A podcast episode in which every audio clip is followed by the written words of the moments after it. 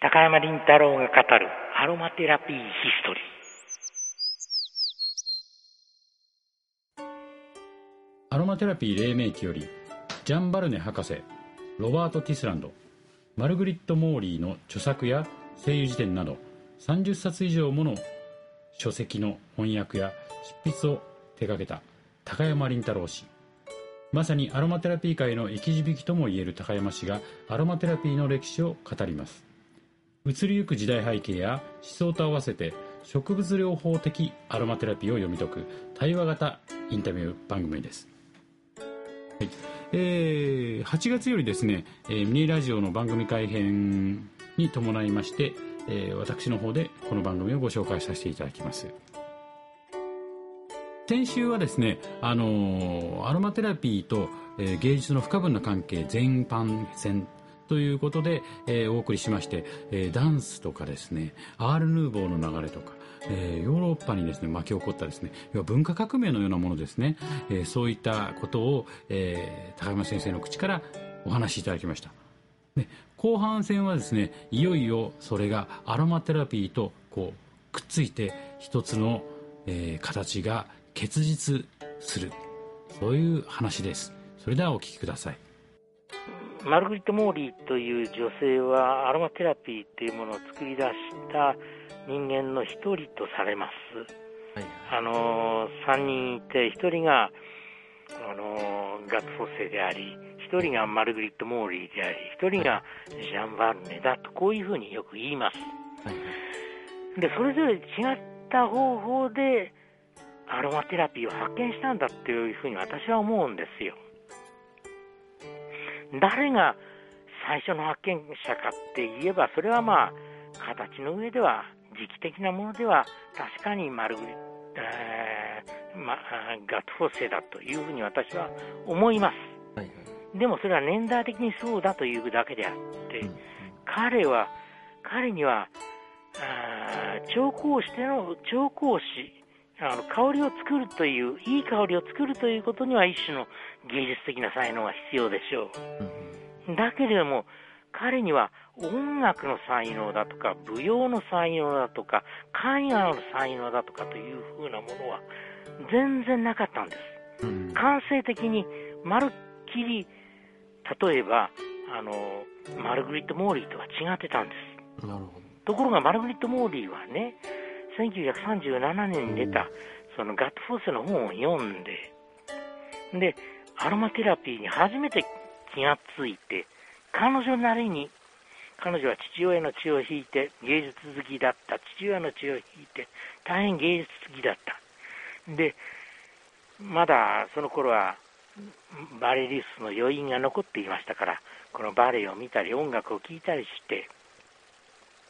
そしてもうその頃はレコードも発明されていましたから、レコードも聴いて音楽に陶酔し、踊りに陶酔し、その陶酔感というものをこのマッサージ、アロマテラピーに生かせないかっていうふうに思ったんです。そしてそれを香りという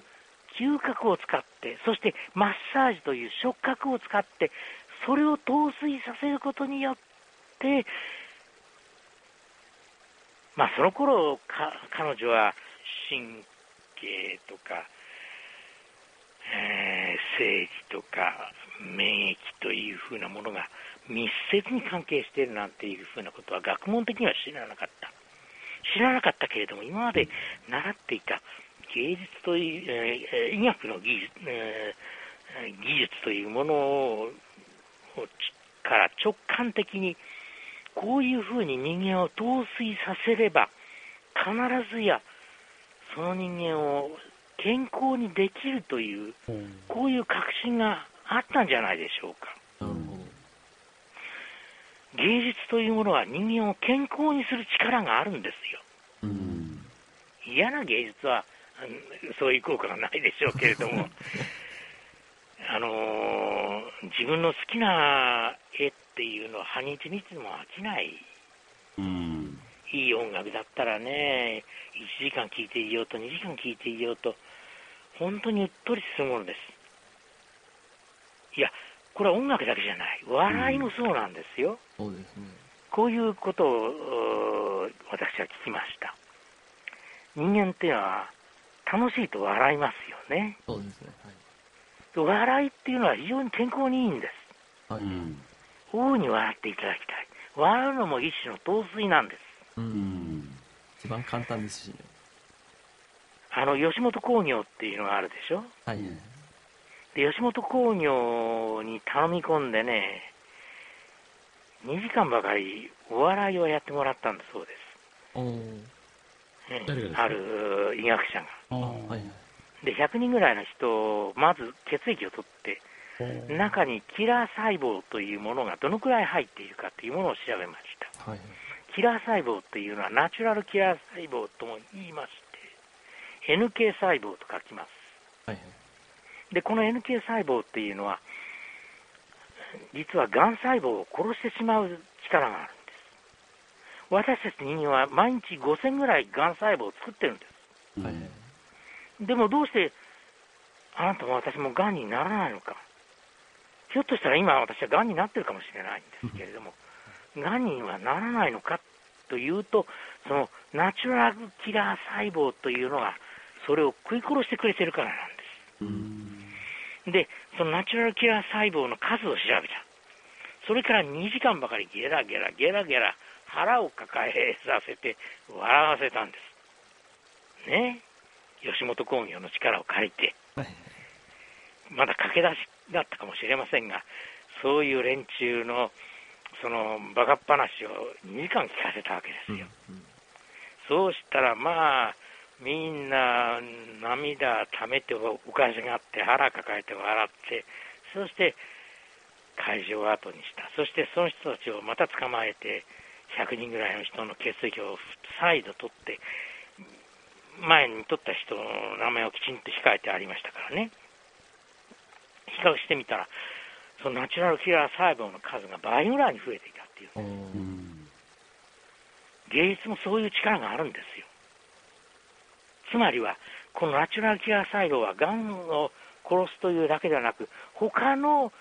人間の健康にとって不都合なものをやっつける作用がある、ということなんで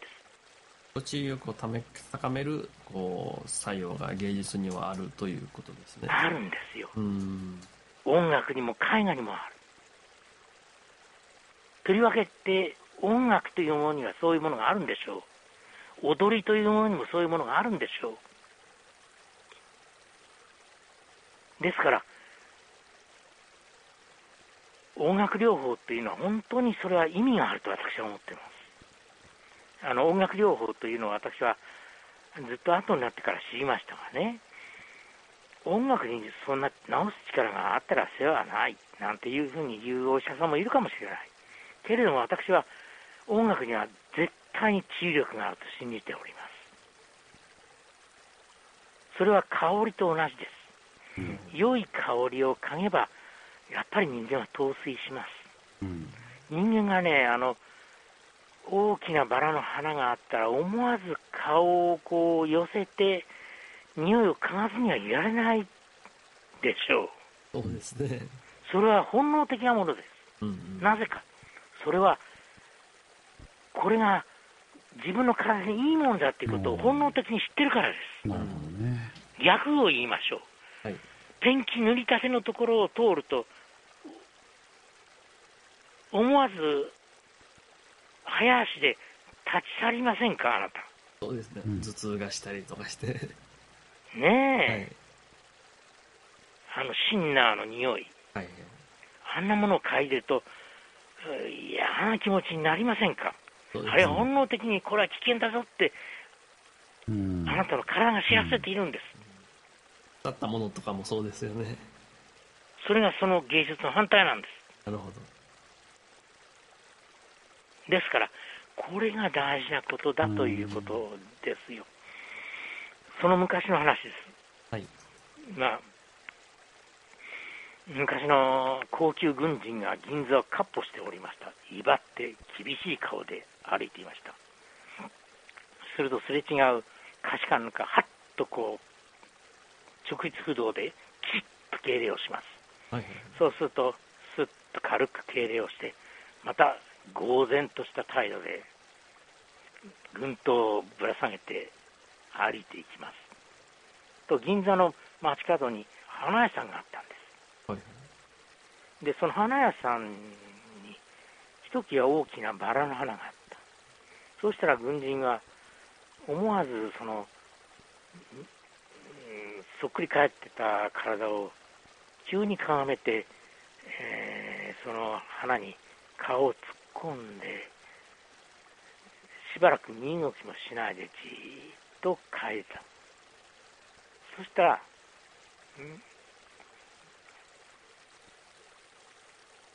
やがて、こう顔を上げたんですね。そしたら微笑みさえ浮かべてた、そして顔つきもすっかり変わってた。でそれを西洋人が見ていて、日本人の軍人というものに対する観念がまるっきり変わっちゃったっていうんです。花にはそういう力もある。結局それは西洋の力でもあるわけですけれども、だから植物によってはね、別に人間様にお世話にならなくていいっていうのもあるんですそれはね、人間が鼻つまんで逃げ出したくなるような匂いを発するっていうのがあるんですよ、スマトラオオコンニャクなんていう7年に一度しか咲かないなんていうのが南洋の方にありましてね、それはジャングルに7本ぐらいしか生えない、だがそれが一旦出ると、それはすさまじい臭い腐敗臭をすごく放つ。そうするとハエのようなものがびっしりたかるわけです、はいはい、で植物の方はこれは単なる繁殖戦術ですからね、相手が人間であろうとハエであろうと、たまたまハエがいるところにそれがいるから、そういう匂いを出すようにな進化したんでしょう。ラフレシアっていう花だけみたいな世界一大きな花を咲かせるのもやはり同じように臭い匂いをするそうです、でも私たち人間にとって幸いなことに、そういう悪臭を放つ花っていうのは少ないんですよ、なるほど。それは私たちにとってありがたいことだというふうに私は考えてます、ですからそういう意味でね、陶酔させるという意味合いでは、その芸術も芸術と医学と結ぶものとしてアロマテラピーというものがあるんじゃないだろうか。なるほど。というようなことを私はあえて、これは一種の暴論かもしれません。そういうふうな考え方もあってもいいんじゃないかというふうに思うんです。そしてその担い手になってくれたのがジャン・ヴァルネ博士であり、マルグリット・モーリーであり、あるいはガッツフォッセであったというふうに考える次第です。はい、後半戦をお聞きいただきましたけれども、面白いのがですね、なんとマルグリット・モーリーさんが確認したときに、こう陶酔感というものをアロマテラピーの中に求めた。アロマテラピーと自分がやっていたこのマッサージ、その中に陶酔感とを一つのものとして融合できるんではないかというふうに考えたと、やっぱりそこに芸術、という一つの、つなぎ目があって、その芸術は高山先生曰く、芸術は人々を健康にする、これは非常になんていうかですね、納得できる言葉だなと。美しい音楽を聴いたらやっぱり、心を忘れてその音楽に、気持ちがですね乗っかっていきますし、いい香りを吹くと心を忘れて、ずっとその時間を、まるで大きい男の人がずっとその香りにですね、心を奪われるようになってしまう、その陶酔するというのを、人にはしっかり自分の時間の中に持っておくっていうのが大事なんじゃないでしょうかと、そういうことを考えました。それではですね、アロマテラピー、ヒストリー、また来週。そういえば一つお知らせがあるんです。高山林太郎先生のですね、講演会を沖縄で行います。誰も言わなかったアロマテラピーの本質、という題しまして、行います。8月25日、8月24日、8月25日の2日間にわたって行います。24日は、40、50代だからこそ始める植物芳香療法としてのアロマテラピー。8月25日は若いセラピストたちへ伝えたいことがたくさんある、と題してそれぞれお送りしますので、もしご興味のある方はこちらの方に、いらっしゃってください。ホームページにてですね、詳細お伝えしてますので、ミネイセミナー、ミネイひらがな、セミナーカタカナで検索していただけるとそのページにたどり着きますので、どうぞご覧ください。それではまた来週。